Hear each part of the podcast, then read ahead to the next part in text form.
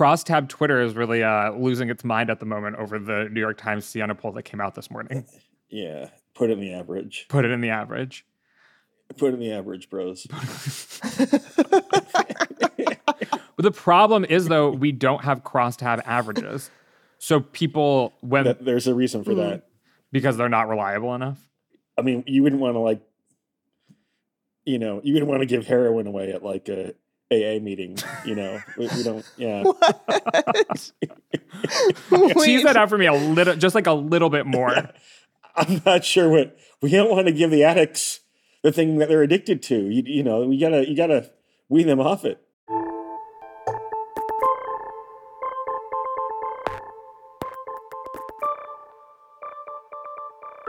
Hello and welcome to the 538 Politics Podcast. I'm Galen Druk.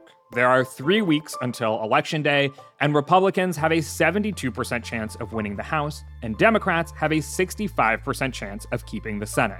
Those odds have moved very slightly in Republicans' favor since the last time we talked. Today, we are going to zoom in on the race for the House. The House can be a bit harder to wrap your head around than the Senate because there are somewhere in the range of 50 potentially competitive districts spread all across the country. We're going to spotlight a handful of bellwether districts to keep an eye on and talk about some of the broader dynamics at play. What types of districts are competitive? What are the issues being debated? Before that, though, this, I'm moving to Canada. That refrain has become something of a stereotype, particularly amongst liberals. And Google searches on how to move to Canada do actually spike based on political outcomes, like the Dobbs decision this summer. But do people actually follow through? The idea of political migration came up on last week's podcast, in particular between liberal and conservative states. So today, we're going to try to get to the bottom of how common it really is. Here with me to discuss is editor in chief Nate Silver. Hey, Nate. Hey, everybody. Also here with us is politics and tech reporter Kaleigh Rogers. Hey, Kaleigh. Hey, how's it going? And also here with us is fellow at 538, Zoha Qamar. Welcome to the 538 Politics Podcast. It's great to have you on. Thank you so much. I'm excited for my first time here. So, a reminder, of course, that we have a live show in Washington, D.C. next week. It's on Tuesday, October 25th at 6th and I. There is a link in the show notes. And I should also say that you can get a remote ticket so you can watch from the comfort of your own home, like I know my grandmother Martha will be doing. She's 89. She listens to the podcast, she sends me feedback about it, and she will be attending the 538 Politics live show from her living room. So, uh, you can too. Um, but That's so also, it's going to be really fun to do in person. I, I know. Martha, she's fabulous. Galen, what do you call your grandmother? Grandma, Shout out Grandma Martha. um, she's truly our, our toughest critic here on the Politics podcast.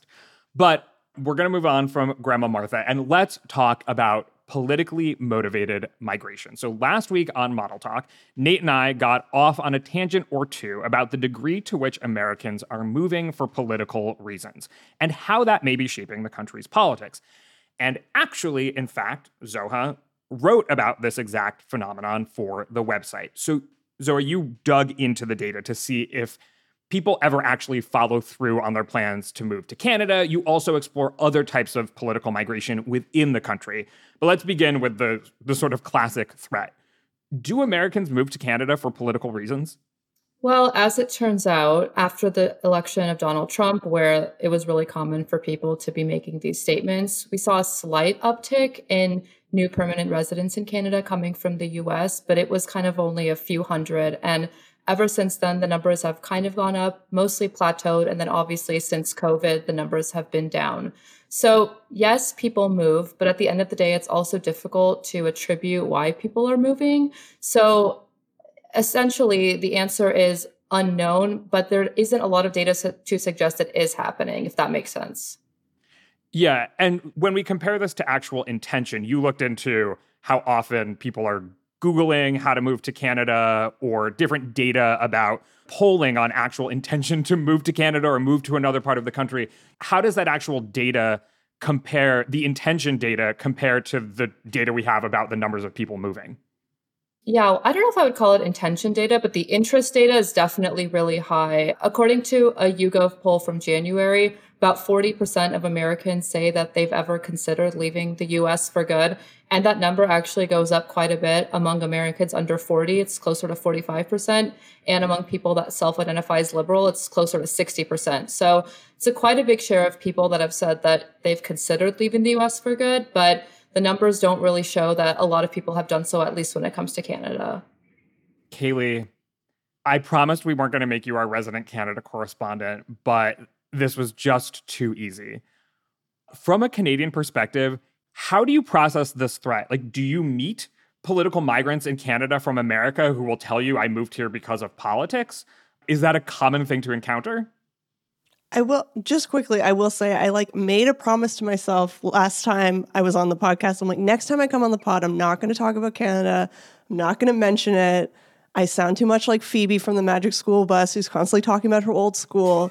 Uh, and then you come up with this subject that is like just too relevant. So I have to comment. Um, I will say, you know, the the biggest sort of example of this that we have in Canada, there, there truly is kind of a generation of American expats in Canada who came in the 60s and 70s either as actual draft dodgers or just people who weren't drafted. Maybe they were older and weren't really at risk of that, but just were very against the war and, and felt that there was some kind of community in Canada that they could be a part of. So we have these kind of like aging hippies in Canada. Uh, who it was a significant migration. There's, I think they estimated around 40,000 Americans came during that period as kind of part of that cohort. And so that is something that is kind of we're familiar with and we know of. Um, but sort of younger than that, I don't know that I've ever encountered anybody who actually literally moved to Canada uh, due to some kind of political changes in the United States. Also, just to point out that you can't just move to Canada. There is an immigration system in place. It's pretty robust. There's points you have to acquire, and it's a whole process. It's not, you can't just walk across the border and set up shop. Thank you for pointing that out. Yes, it is not that easy uh, to actually follow through on the threat. I'm curious, though, from a Canadian perspective, again, is there a similar threat in Canada? For example, do more conservative Canadians say, you know, screw this, the country is going too far? In a leftward direction, I'm moving to the United States. Or, you know, maybe liberals say, I'm moving to Greenland or something along. Like, is there some kind of analogy for Canada? There's definitely um, there's a contingent of conservative Canadian who romanticizes the United States and would like to move or say say they would like to move or they thought about moving. Um, you know, there's also a lot of snowbirds who literally live in the United States at least half the year for the wonderful climate and possibly the political climate as well. I don't know, but again, I think it's sort of similar to the United States where it's sort of this uh, idle threat that does it doesn't actually amount to a huge uh, trend of people actually moving. One thing I do see, uh, just covering more you know, I cover some kind of extremism groups online and and this idea of moving within the United States is a common theme. Again, I don't know how much it actually amounts to literal migration, but this idea of like conservatives online that say that they live in California and they want to move to the free state of Florida or the free state of Texas or something. Uh, so I do see that kind of refrain as well. Uh, it's definitely again, I, you know, the data I think tells a different story than the posts on social media. Okay, so now you're getting into what we were talking about last week, which is not leaving the actual country. And the barriers to immigration are pretty steep. And so even if people want to or feel like they have a stronger bond politically or socially to a different country, it's just not going to be that easy. However, in the United States, you know, granted you have the money to do so, you can just move across state lines. So, Zoha, what does the data look like there? Are people changing states based on their political beliefs? Well, I think what you just said about if you have the money to do so is such a huge point. I mean, it, moving is really expensive and it requires a lot of upfront costs. And I think a lot of the reasons why people move up until now, based on kind of a lot of the IRS data that I looked at and the various researchers that I spoke with, basically people move more for financial reasons at this point, whether it's lower cost of living, access to better jobs, proximity to family, things like that it's not really necessarily politically minded right now or politically driven. I think we're seeing more shifts and shuffling like locally within certain metropolitan areas of southern cities, for example. But on the whole, there's not some like huge, uh, you know, I don't think people are packing up and going just based off of their politics, and at least not in droves. How do we go about breaking out why people are moving? That is a good question. I mean, for starters, just to just to give some context, most Americans live pretty close to where they grew up. It's like it's quite quite staggering. Um, about 80% of young Americans, for example, live within 100 miles of where they grew up, and 58% live within 10 miles, which is which is quite a bit. So we're not talking about the majority of Americans when we're talking about people moving. We're talking about like a generally a subset. But when we talk about why people move, I mean, it's that that is kind of what the the issue is in terms of it's it's difficult to attribute all to politics. Were either sorry, I'm curious, Nate and Galen, were you guys surprised by that number of young people who don't move very far away from? I was shocked by just how significant like six almost 60% of young Americans live within 10 miles of where they grew up. Yeah, I think it's like a class bubble thing, you know? Yeah, I wouldn't intuitively expect that. But if you're not having people go to like selective colleges and things like that, right? Then you're much more anchored, I think, to the area where you grew up. Yeah, I mean, I think I've seen this data before. It was used in analysis after Trump won in 2016 when the market for explanations of why Trump won the 2016 election was truly endless. and this was one of the data sets that people looked into that the further away from home people moved, the likelier they were to have voted for a Democrat and vice mm. versa. And I think this does get at sort of class, access, worldview, things like that.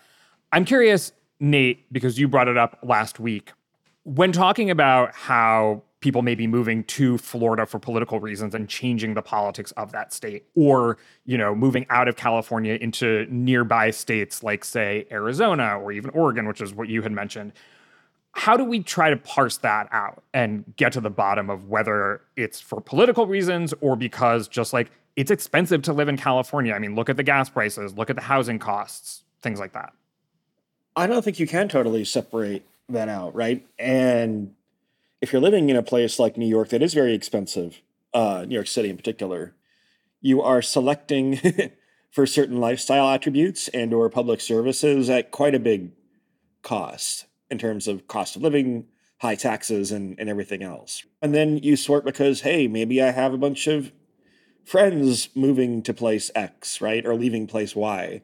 So, you know, whether people are like, hey, hey, I like Ron DeSantis and when I go move to Florida, there may not be that many of those people, but if they say, hey, Florida seems like the kind of place that is friendly for people like me, and my next door neighbor just bought a place in Florida, and this other guy I know down the block moved to Florida two years ago, then that can start to sort things out.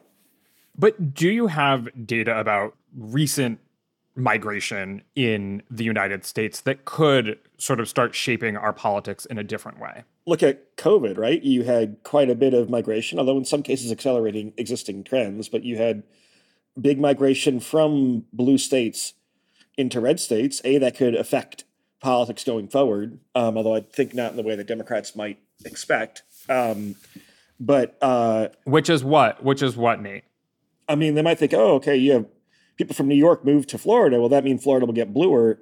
No, because it's like not ran- a randomly selected subsection of people from New York, right? So people who probably were fed up with the lockdowns and the taxes and moved to Florida because they wanted a more uh, YOLO lifestyle, I guess. Okay, so we have straight up leaving the country, we have moving between states, and we have moving within states as well, which is another aspect of the data that you looked into, Zoha. What did you find there? Yeah, I would say it's more common to move within a state. I don't know if it's for cultural, political reasons. Again, like Nate said, it's like difficult to exactly parse out what's going on, and you can't, you know, not everyone fills out a "Why did you move?" like exit form when they That'd leave the state. But I mean, I wish, but that yeah that would be really great for the sake of the article. Um, but in general there's like a lot more interesting data i would say like looking at those smaller scale moves. Like if you open up you know what's the moving rate or how many people move between like you know New York City and Austin, like you're going to see things that you already kind of expected to see, but it's like where do the people from Austin go is actually what I think ends up being a lot more interesting. And you see like more local reshuffling patterns happening either within Texas, like within the Austin area, or people from Austin just going to other cities kind of in the region in general. It's kind of this interesting flow, I guess, of people being pushed out. I don't know if pushed out sounds so active, but ultimately those people are also going somewhere else, perhaps because they are what they're used to in the city that they were already in, that kind of landscape could be changing. Yeah, I think even Nate, you brought up the idea of COVID migration. I think it seems more dramatic to be like, oh, New, York- New Yorkers are all moving to Florida, when in reality, we saw more migration just out to the suburbs and even maybe like sped up migration out to the suburbs around New York City than actually like moving to Miami and like opening a hedge fund or a venture capital firm, even though that was, you know, the stereotype, right? Well, and, and work from home, you know, I think caused some people to realize that, hey, maybe New York, maybe New York City is not for me all along. So yeah, I mean, I guess we don't know how many of these shifts are permanent or temporary, but you know, COVID was an interesting natural experiment, I suppose. But even beyond COVID, it's doesn't seem like total happenstance that you know all these democrats live in cities and all these republicans live in rural areas and republicans tend more towards the exurbs and democrats tend more towards the inner suburbs. Does that fact in and of itself suggest that people do move in order to be with people who are politically like them? Or is it that people sh- people's views are shaped by their surroundings? I'm sure it can be both but like to a certain extent, we're like skeptical about this. We want to be rigorous and find the actual data. But when you zoom out and just look at the political geography of America, you see a very clear pattern in terms of political persuasions and where people live. I think part of it is also no one necessarily packs up after one political event. And so a lot of these things are cumulative and happening over time. And so I think that's why the data is also difficult to look at because something that happened five or six years ago, maybe something recent now is what's the straw that broke the camel's back. And so it's like a just addition of all of these factors since that time, if that makes sense. So instead of people moving because of a certain election or a certain Supreme Court decision, it might be that kind of planted the seed of the idea, but nothing will end up happening for a long time. I don't think that if people are going to be moving after Dobbs, we've seen a lot of it yet. Like that's going to be a more long term impact and something that necessarily can't be assessed so immediately after a decision or an election.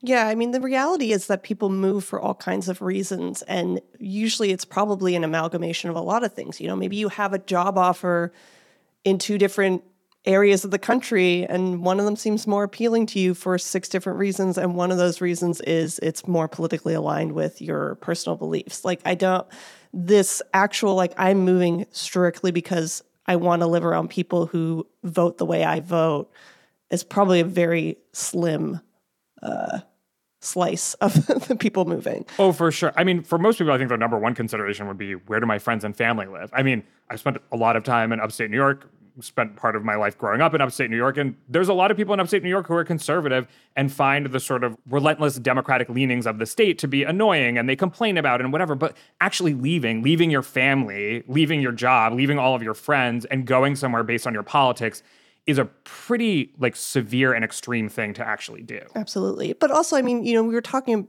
a minute ago about people not moving far from home and like the, the class considerations there.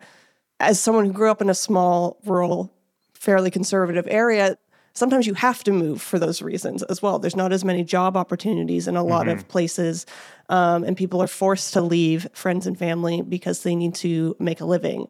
There, there are considerations that might not be as obvious as like you grew up here, your family's here, so you will stay here.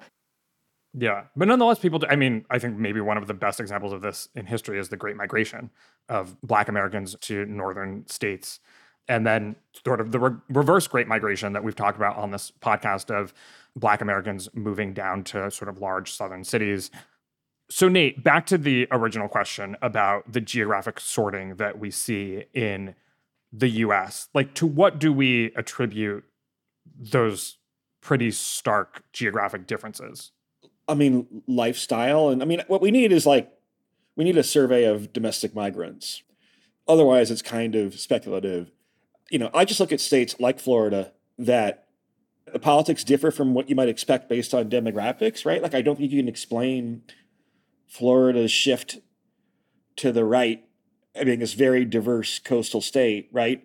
Without people selecting to some degree based on politics there, because Florida's a state that gets a lot of migration from other parts of the country, or a state like Colorado that has also a lot of migration from other parts of the country.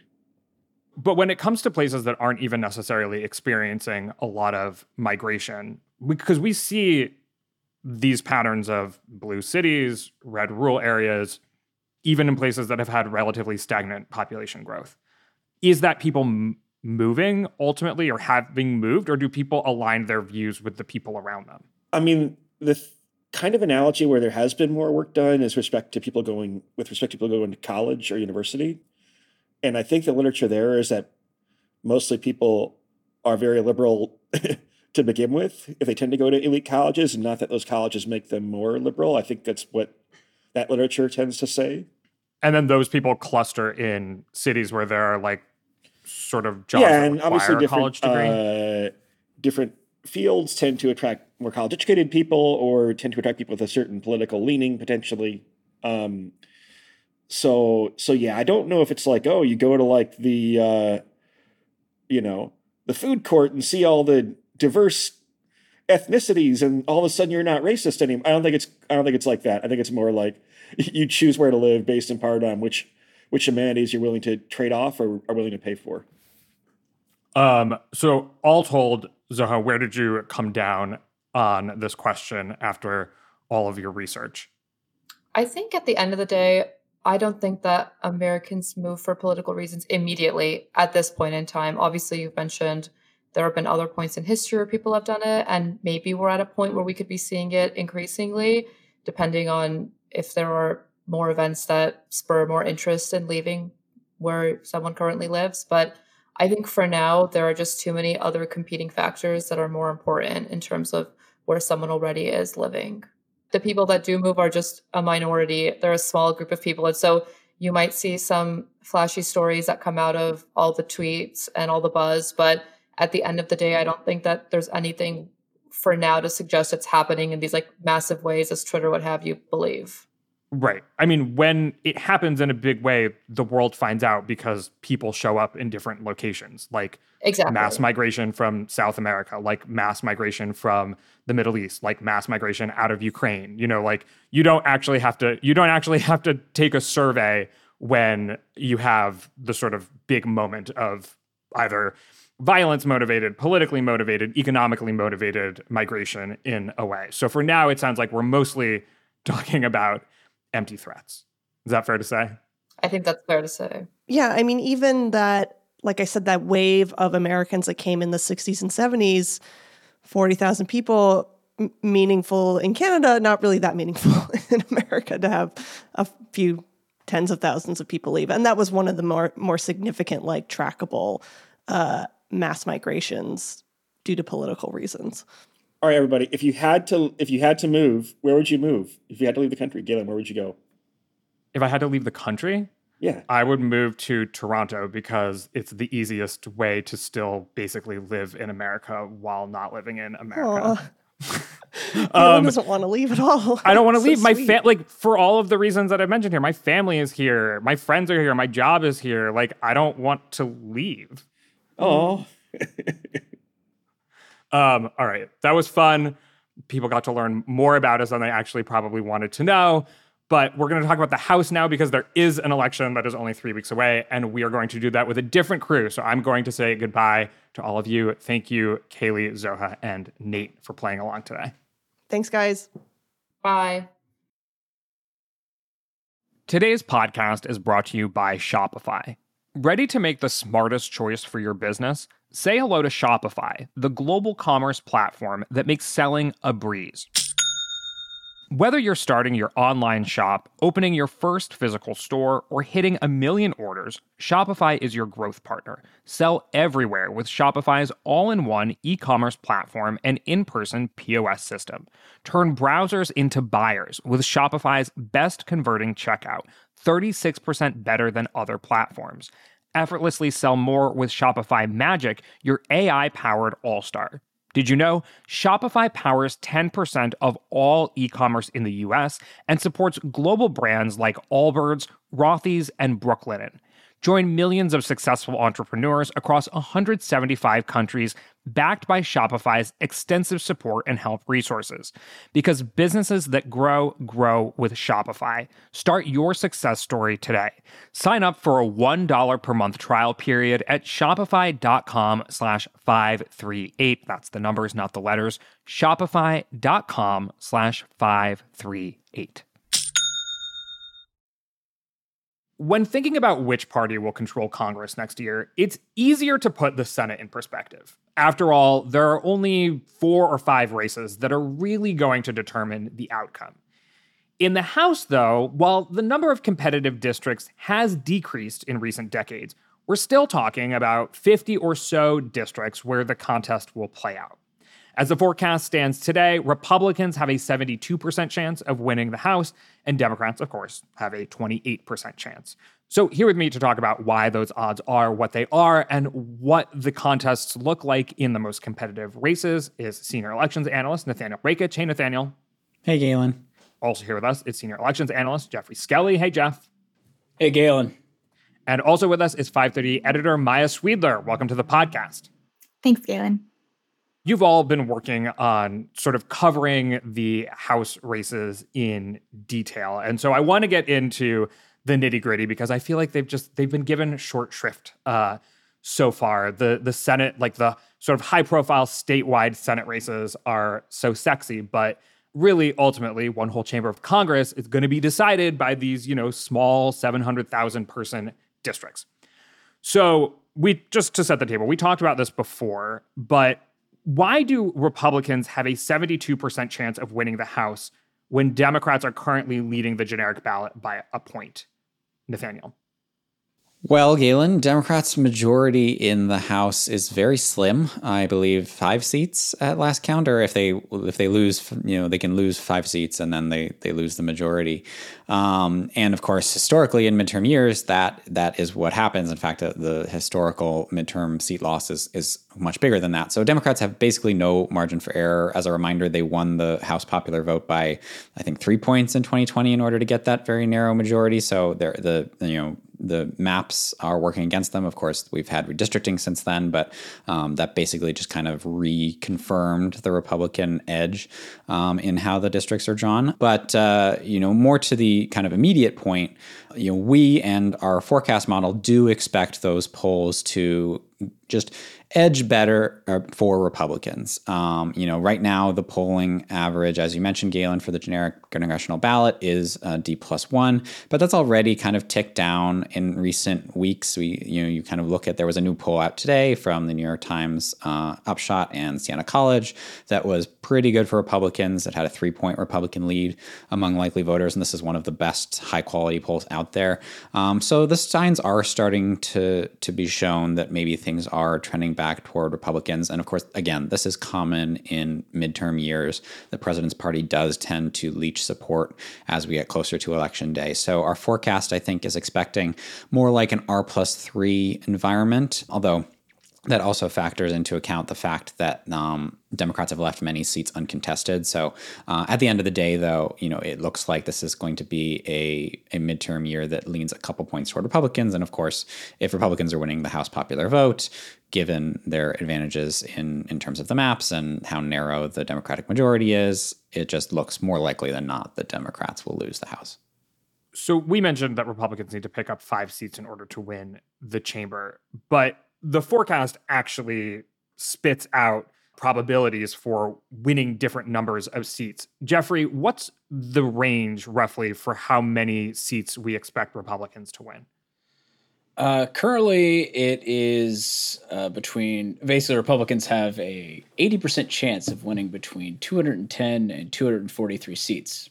Now, obviously, that includes some seat totals that would not give Republicans a majority. That's why Democrats actually have, you know, uh, like a 28 in 100 chance uh, currently of, of holding on to a majority. But most of that range, 218 to 243, would give Republicans a majority of some size. Uh, so that sort of breaking those numbers down tells you why Republicans are favored, at least in thinking ahead to, to what sort of gains we might see. Okay, so 210 to 240 some. Those 30 districts or so, Maya, what are the districts within those 30 that we're most focused on um, in terms of determining the outcome? Yeah, so we published a piece this morning from Nathaniel about the 10 districts we're calling the tipping point districts, which is the district that is most likely to give um, the party that wins it balance um, control of the House. So those include Iowa's third, New North Carolina's 13th, New York's 22nd, um, about a dozen or so that are very, very close in terms of partisan lean, um, could go either way, and will will be important in determining control of the House.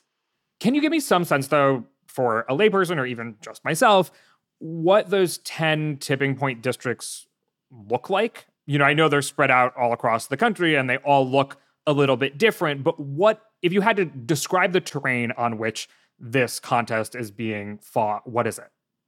Yeah, a lot of them are open seats, seats that are either new districts because of redistricting or seats where the incumbent has decided not to run. On average, the 10 most likely tipping point districts have a partisan lean of R plus, uh, 2.7 or about three points, more Republican leaning as the country as a whole, meaning that in a Republican leaning year, we would expect them to go towards the GOP. Um, but if the Democrats can hold on to one or two, that would be significant. One thing that these districts overwhelmingly have in common is that eight out of the 10 most likely tipping point seats in my article are either suburban or exurban districts. And I think that obviously just reflects the fact that probably what people listening to this podcast already know is that cities vote blue, countryside votes red, and increasingly the you know only competitive areas in the country left, with a few notable exceptions, um, are suburban and exurban areas. So like some of the other places on that list are Colorado's eighth district, which is in the Denver suburbs. Um, you have New Jersey's seventh district, which is in kind of the exurbs and suburbs of New York City and New Jersey. Um, so so yeah, so these are really the places, as in 2018, as in 2020 2020, where the majority is going to be won or lost. In order to get a better sense of the places where this contest is playing out, I asked each of you to pick one district that you would like to know the results in in advance of the election. So to say, if you knew the results in this district, you would have a pretty good sense of which party would ultimately win the House, or maybe you would have a sense of broader trends about the electorate or the election that you would love to know in advance. So we're going to go through, and each of us has a district to spotlight and explain why it's so impactful or so illustrative of how the the the larger race might play out. I think one of you chose the absolute likeliest tipping point district and the other chose the second likeliest and those two go back and forth all the time because you know there's so many districts and they all like a whole bunch of them have a pretty good shot of being the tipping point district, but who's on top today? Who chose the likeliest tipping point district? Looks like I did. All right, Geoff, take it away. So, North Carolina's 13th district. Uh, shift your gaze to the suburbs and exurbs south of Raleigh, North Carolina, uh, mm. and you will hmm. find this newly created seat. Um, it didn't really have a predecessor. Uh, so it's an open seat race. There's no incumbent involved, um, which historically uh, you would you would tend to get more of a, a sense of the impact of the national political environment on a seat where there's no incumbent, because even to this day there is a little bit of an incumbency advantage. Um, so we would expect with no incumbent here that to some extent the swings would reflect what's going on nationally. Um, so you've got a race between Republican Bo Hines and Democrat Wiley Nickel. The fact that it's a suburban exurban seat um, is also a, a, factor in why I why I picked it. Um, but really, the the biggest thing is that, to your point um, about it being like maybe the likeliest tipping point seat, it's also the median seat by our partisan lean metric out of all 435 seats. Uh, so for that reason, it it could also tell tell us a lot uh, about what's going to happen. So if you lined up all 435 seats in a row, from most Democratic to most Republican, it's smack dab in the middle. Um, so it's a couple of points to the right of the country as a whole. And from a practical standpoint, its polls close at 7:30 p.m. Eastern on election night, so it's going to be one of the earliest competitive seats that we get results from. Um, so I think good to keep just in the- mind. Yeah, exactly. So like the long and short is that you know, if we're getting results there and the race looks very close in that district, I would take that as probably a decent sign for Democrats. I mean, obviously one district is not the whole shebang, but if it is close, that that could be a sign that like Democrats maybe aren't going to have a terrible night, although I would expect them to lose the House in, in you know most cases. Uh, but if Bo Hines, the Republican, is winning by a, a, a larger margin, you know that might suggest that that Republicans are going to have a very good night. Uh, so that's that's another uh, uh, bonus to this seat. All right, Nathaniel, take us to the second likeliest tipping point district.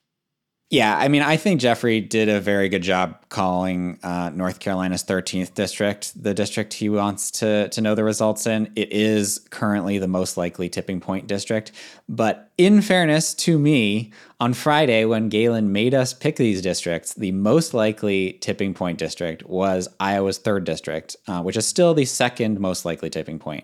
Um, and so that is going to be my my choice today. Um, it has basically the same characteristics as the North Carolina 13th. It also has a partisan lean of R plus 2.3, which is puts it. It's not literally the median seat, but it is basically right at the national median in terms of partisanship. Um, you know, this is a race between a um, Democratic incumbent, uh, Cindy Axne, and a, de- a, Republican state senator, Zach Nunn. So, um, in that sense, it is kind of uh, emblematic, I think. You know, Geoffrey had a good reason for picking an open seat, but I think that Republicans are going to have to beat some fairly tough Democratic incumbents in order to win the majority, or at least a sizable majority, I think. And so, in that sense, I think having an incumbent is, you know, kind of, you know, you want to have the incumbent in that the district you're watching. In addition, the Republican candidate is he's like a local elected official. He's he's fairly strong. Um, the kind of ads in this race have kind of tracked along the normal like lines. So like Axne has aired ads about abortion, Nunn has aired ads about crime. Um, it's not kind of an race that's being fought over something kind of idiosyncratic and local. So in general, I just think this is a, a really good epitome of kind of your everyday America, you know, average Joe congressional district. And that's around Des Moines and like suburban Des Moines over towards western Iowa. Yeah, that's a good point. This is also another suburban district. It includes Des Moines, uh, a lot of its suburbs, including Dallas County, the fastest growing county in the state, in, in the Des Moines exurbs, uh, as well as a bunch of rural areas, but it is predominantly suburban All and right. exurb. You choose you chose two very similar districts. Maya, you're gonna shake things up a little bit here. Just a little. Just a little. It's uh, similar, the district I picked, in that it's a primarily suburban, exurban district. I went with California's 27th congressional district, but it's a little different in that it leans Democratic. Um, after redistricting, it's D plus eight. It's currently held by a Republican. Uh, Mike Garcia, who won it in a 2020 special election and then won the seat again for a full term later that year. Um, and the Democrat that he beat in both of those elections is back for a third crack at the seat. I would consider this kind of a reach seat for Republicans in normal years, but if Mike Garcia is running pretty hot on election night, um, I think that would be notable for Republican performance in Southern California in particular. Um, this seat is pretty interesting because it's currently the only congressional district in LA County that's currently held by a Republican. In 2020, Republicans successfully flipped back two seats that they had lost in 2018, um, in addition to this seat, which they had won back in a special election. So I'm curious if Mike Garcia can can hold on to this and outrun Republicans throughout the state. Okay, so I chose a district that is quite a bit different from the districts that all of you chose. It's still in the top 10 or so likeliest tipping point districts. However, it is in the Rio Grande Valley. It's Texas's 15th district, and about 80% of the district's voting age population is Latino. So it's very different from the country's demographics on the whole. But the two questions that I really have going into these midterms are what happens in the sort of upscale suburban districts that have been trending Democratic since 2016? And what happens amongst Latino voters? And you all have spotlighted some relatively wealthy, relatively well educated districts. Um, and so your your districts are going to answer that question. This, this Rio Grande Valley district, I think, is going to help me answer some of the questions I have about the Latino vote. And because it has such a high percentage of Latino voters, you're going to be able to come to conclusions about how Latino voters are casting their ballots and turning out in a way that you can't in other districts where it may even be like 30% Latino, because on election night, in large part, you're not going to know, well, who was turning out. Like, you're not going to have voter verified surveys out election night. But in a district like this, you're going to get uh, a good sense. And of course, what happened in 2020 is that Latino voters shifted eight points towards Trump in comparison to 2016. Will this revert back to the mean? Oftentimes, these trends are not linear, so there will be a big shift and then some reversion back to the mean. So far, the polls suggest that there hasn't been a reversion back to the mean, that Republicans have kept their gains amongst Latino voters. And this is going to be a district that helps clarify that. In addition, once we know how this district votes, we might be able to apply some of those lessons to other races. I, sh- I should say, as has been said a million times and remains to be true, the Latino vote is not monolithic. It really depends, sort of like the country of origin, how long voters have been in the country. Of course, in the Rio Grande Valley, a lot of Latino voters, you know, have family who have been there longer than the border has been there. So those Latino voters may vote differently than Puerto Rican voters in New York or New Jersey or what have you. But there have been still broad trends amongst the Latino vote, and you might be able to apply some of the lessons you learned from that district to other competitive races in, say, Nevada or Colorado or Arizona or even Florida. And so once I have those results, I can sort of start to make guesses. I should say that this district voted for Trump by about 2.8 points in 2020. It is about even according to our partisan metric, but our partisan metric has some advantages and some disadvantages. And when there's a fast realignment, um, as there has been, or coalitional shift, sometimes our partisan metric doesn't keep up with those changes. And so while we say that it's an even district, I think it does lean more Republican now. But once I get those results uh, on election night, if I have them, so I, you know, as this exercise says, I will be able to start to judge that. And just to say who is actually running here, it is an open seat. It's Republican Monica de la Cruz and Democrat Michelle Vallejo. Uh, so it's two Latinas running in an open district. The incumbent in this district, who was a Democrat, I think saw the writing on the wall, was like, oh, I don't know if this district's going to keep trending towards, uh, he's going to revert back towards Democrats and is actually now running in a different district himself. So again, as you said, Geoff, an open district will help give us some sense without an incumbent's sort of power on the ballot. Yeah, Galen, I agree that that's a really interesting district. I'm just not sure it's the district I would choose if I were trying to kind of predict control of the House, right? I'm not sure it's a good bellwether for a lot of the reasons that you said, because it is such a heavily Latino district, right? It is going to be very illustrative in that respect. I am so curious about whether it's going to revert at all back toward its kind of ancestral democratic roots or whether it's going to continue to moving red uh, to move red.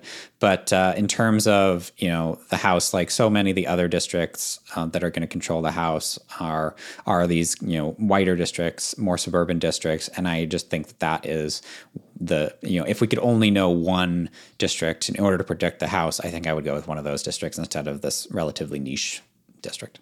Nathaniel i accept your challenge and would also say that um, for the sake of the game, I think the third likeliest tipping point district is New York's 22nd, which I actually know a lot about and I would be happy to talk about, but I don't know that it's all that different from uh, the districts that have already been shown. I think it's probably a little more working class than Iowa's third and North Carolina's 13th. But uh, let's actually dig a little bit more into what the campaigns look like here, what the issues look like, and so on.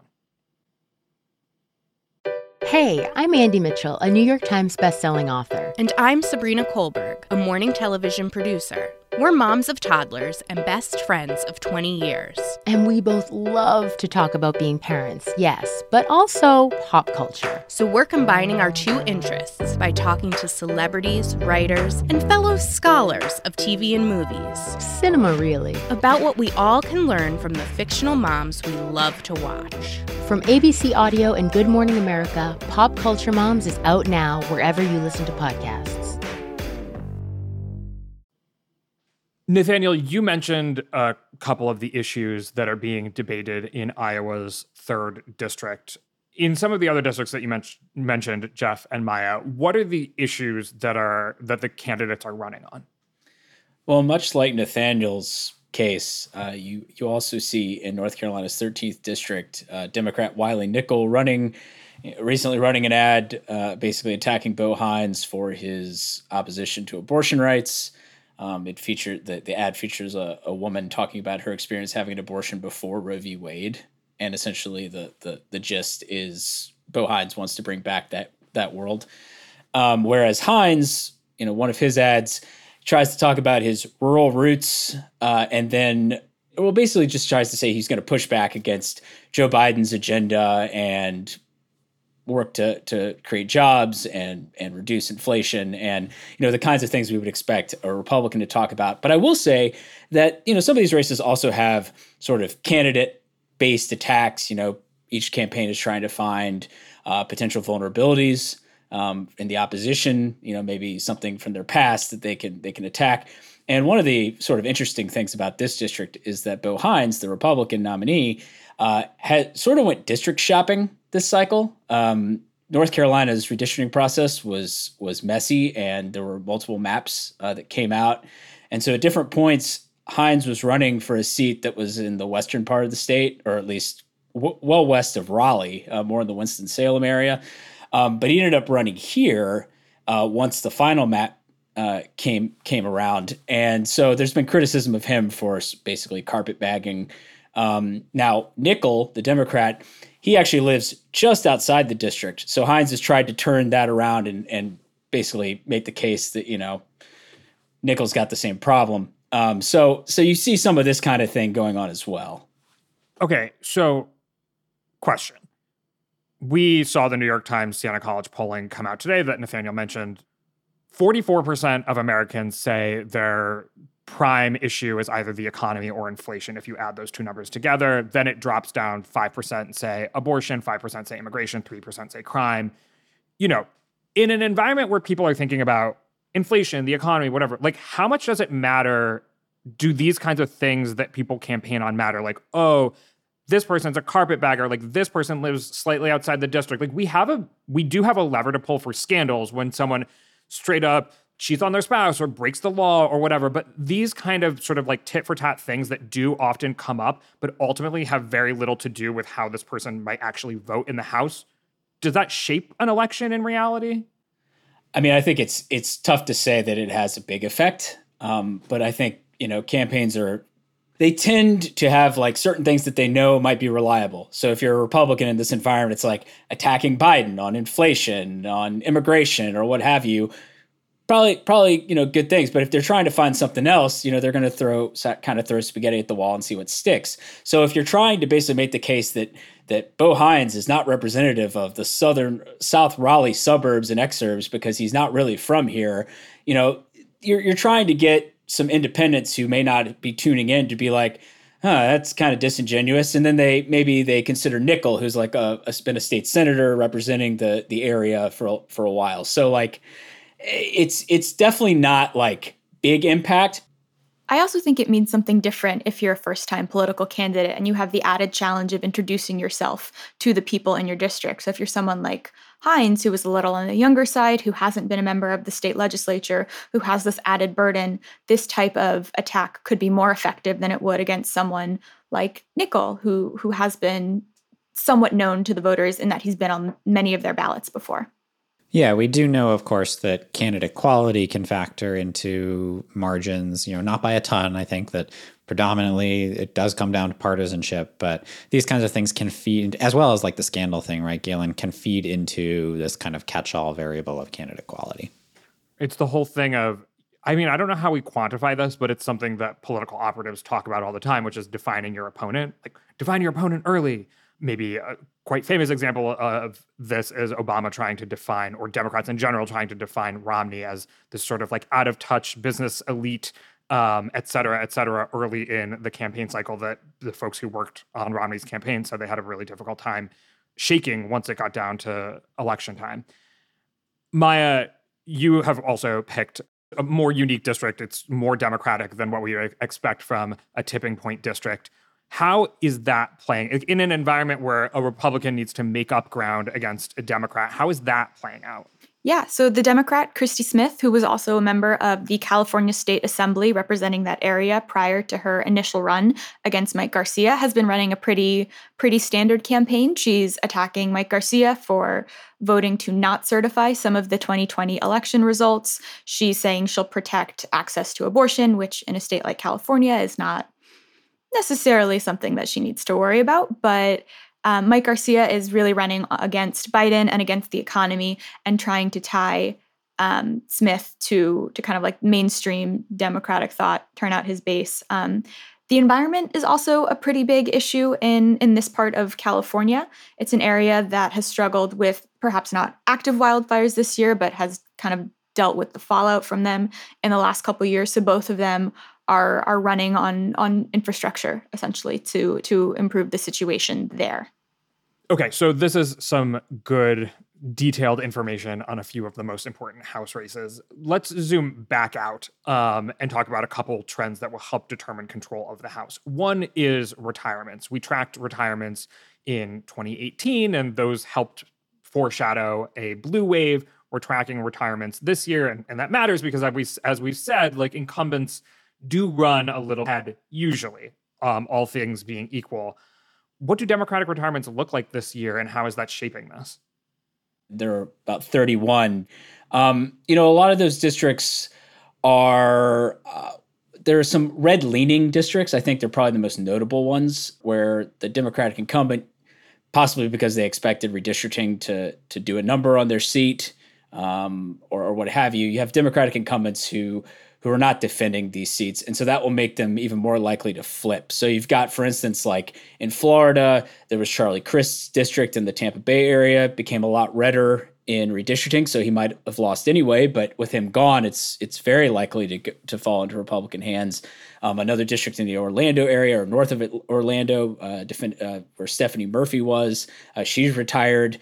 That district got a lot redder in redistricting, so she might have lost anyway if she had run. But it just makes it even more likely that that those seats are gonna gonna fall into GOP hands. And then you have also like some districts that have been trend like those parts of the country have been trending to the right anyway. Um, so even not even really thinking about redistricting. Uh, for instance, in western Wisconsin, uh, the West Wisconsin third district, uh, longtime Representative Ron Kind decided to retire. And that has left a seat that he held for a long time, even as it was trending to the right. Um, now it's it's like I think the new under the new lines like R plus eight or so.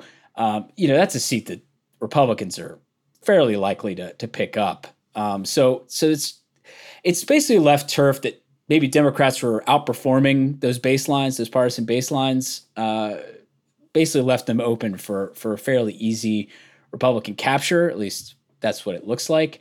Um, so that's I would say that's like the the main thing, but obviously redistricting does complicate some of this discussion.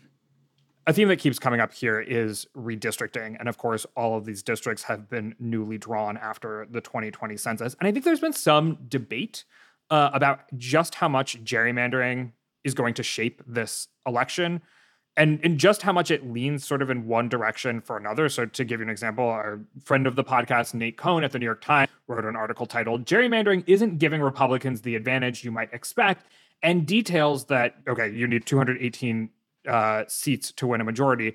It's a total of 220 seats that lean more Republican than the national popular vote in the last election. And that that is, you know, the lowest it's been in 30 years there are different ways to measure this, but is gerrymandering going to affect this election in a uniquely small way? I don't really think a uniquely small way. I mean, I think it's not, it ha- clearly hasn't put the House out of reach for Democrats, right? But I mean, the bias is still there. Um, and, you know, there are several seats that obviously have been drawn out. I mean, the both parties have, uh, have drawn, you know, to make it harder for for the other party to win it. So Geoffrey mentioned the seats in Florida. I think a, a canonical example would be the Tennessee district around Nashville, um, where Republicans drew it from a safely blue seat to a safely red seat, um, and that for also to to the earlier point force the retirement of um, of the local um, Democratic representative, um, and that was clearly because of redistricting. You also have like a place like Ohio's Ninth District, um, longtime Representative Marcy Kaptur, Democrat. Um, she's now running on significantly redder turf. Um, she's running against a fairly flawed Republican candidate in J.R. Majewski, who attended the Stop the Steal rally on January sixth, and so that has kind of kept the race competitive. But I think with generic candidates, you'd certainly expect um, you know Republicans to pick up that seat. And I think that a part of the reason why, if you look at our forecast, actually, there's no kind of clear bias in the House. Right? It's basically like according to the forecast, almost every time that Republicans win the House popular vote, they win the House. Almost every time the Democrats win the House popular vote, they win the House. But I think a lot of that is due to a um, the fact that Democrats left a lot of seats uncontested. Um, so that puts a little bit of a finger on the scale where the the popular vote Democrats are going to get a lot fewer votes um, than they would have, and yet the seat breakdown will be the same, right? Because they would have lost those districts anyway, probably. And then also Democrats have the power of incumbency, um, you know, slightly more than Republicans do. They have some of these powerful incumbents like a Marcy Kaptur, like a, you know, Elaine Luria in Virginia or Elissa Slotkin in Michigan, people who are going to work against that bias somewhat. Um, I should also mention, you know, as, as in kind of on the other, on the flip side, you know, there are some Republican incumbents who are in for tougher races because of redistricting. Maya mentioned Mike Garcia, um, Yvette Herrell in New Mexico um, could be the victim of Democratic gerrymandering there, but Democrats just had fewer opportunities than Republicans to to kind of um, you know kick Republicans out unfairly. And there are going to be a couple weird knockdown effects in individual states. Um, Nathaniel just mentioned New Mexico. Uh, the Democrats gerrymandered the state so that they could possibly win all three seats instead of having a 2 1 split as they currently do now. Um, and in North Carolina, for example, five of the 14 House races don't have incumbents running in them. So there could be some funky outcomes in a couple, couple of those. Yeah, I mean, I think also to Nathaniel's point, one of the one of the impacts of redistricting in this cycle has been that on paper at least, there are fewer competitive seats than there were in 2020 or 2018 because both parties have where where they've had power over the redistricting process have sought for the most part to shore up their districts that they controlled that might be competitive while trying to, you know, as best they can group group the opposite party's voters into as you know as few districts as possible, but make them really red or really blue. You know, this all this has reduced the number of seats that sort of fall between like D plus five and R plus five in our partisan lean rating. Um, so in a way, it's like the map is narrower. All right. So this all comes together to Democrats having a 28% chance of holding the House and Republicans having a 72% chance of winning the House.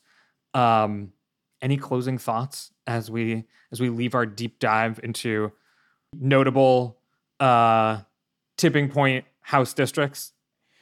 I think it's worth reiterating that the House is so narrowly contested in this election that Republicans only need to flip five net seats uh, to take control. Uh, it's currently 222 Democrats to 213 Republicans. So Republicans, if they can win five net seats, they get 218 and have a majority.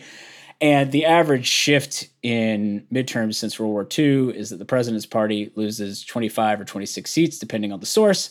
And, you know, so Republicans don't have to, you know, they, they have to get like a fifth of the average uh, swing to to take control. So that's that's why the stakes for Democrats, like why it's going to be very tough, I think, for them to actually hold on to the House.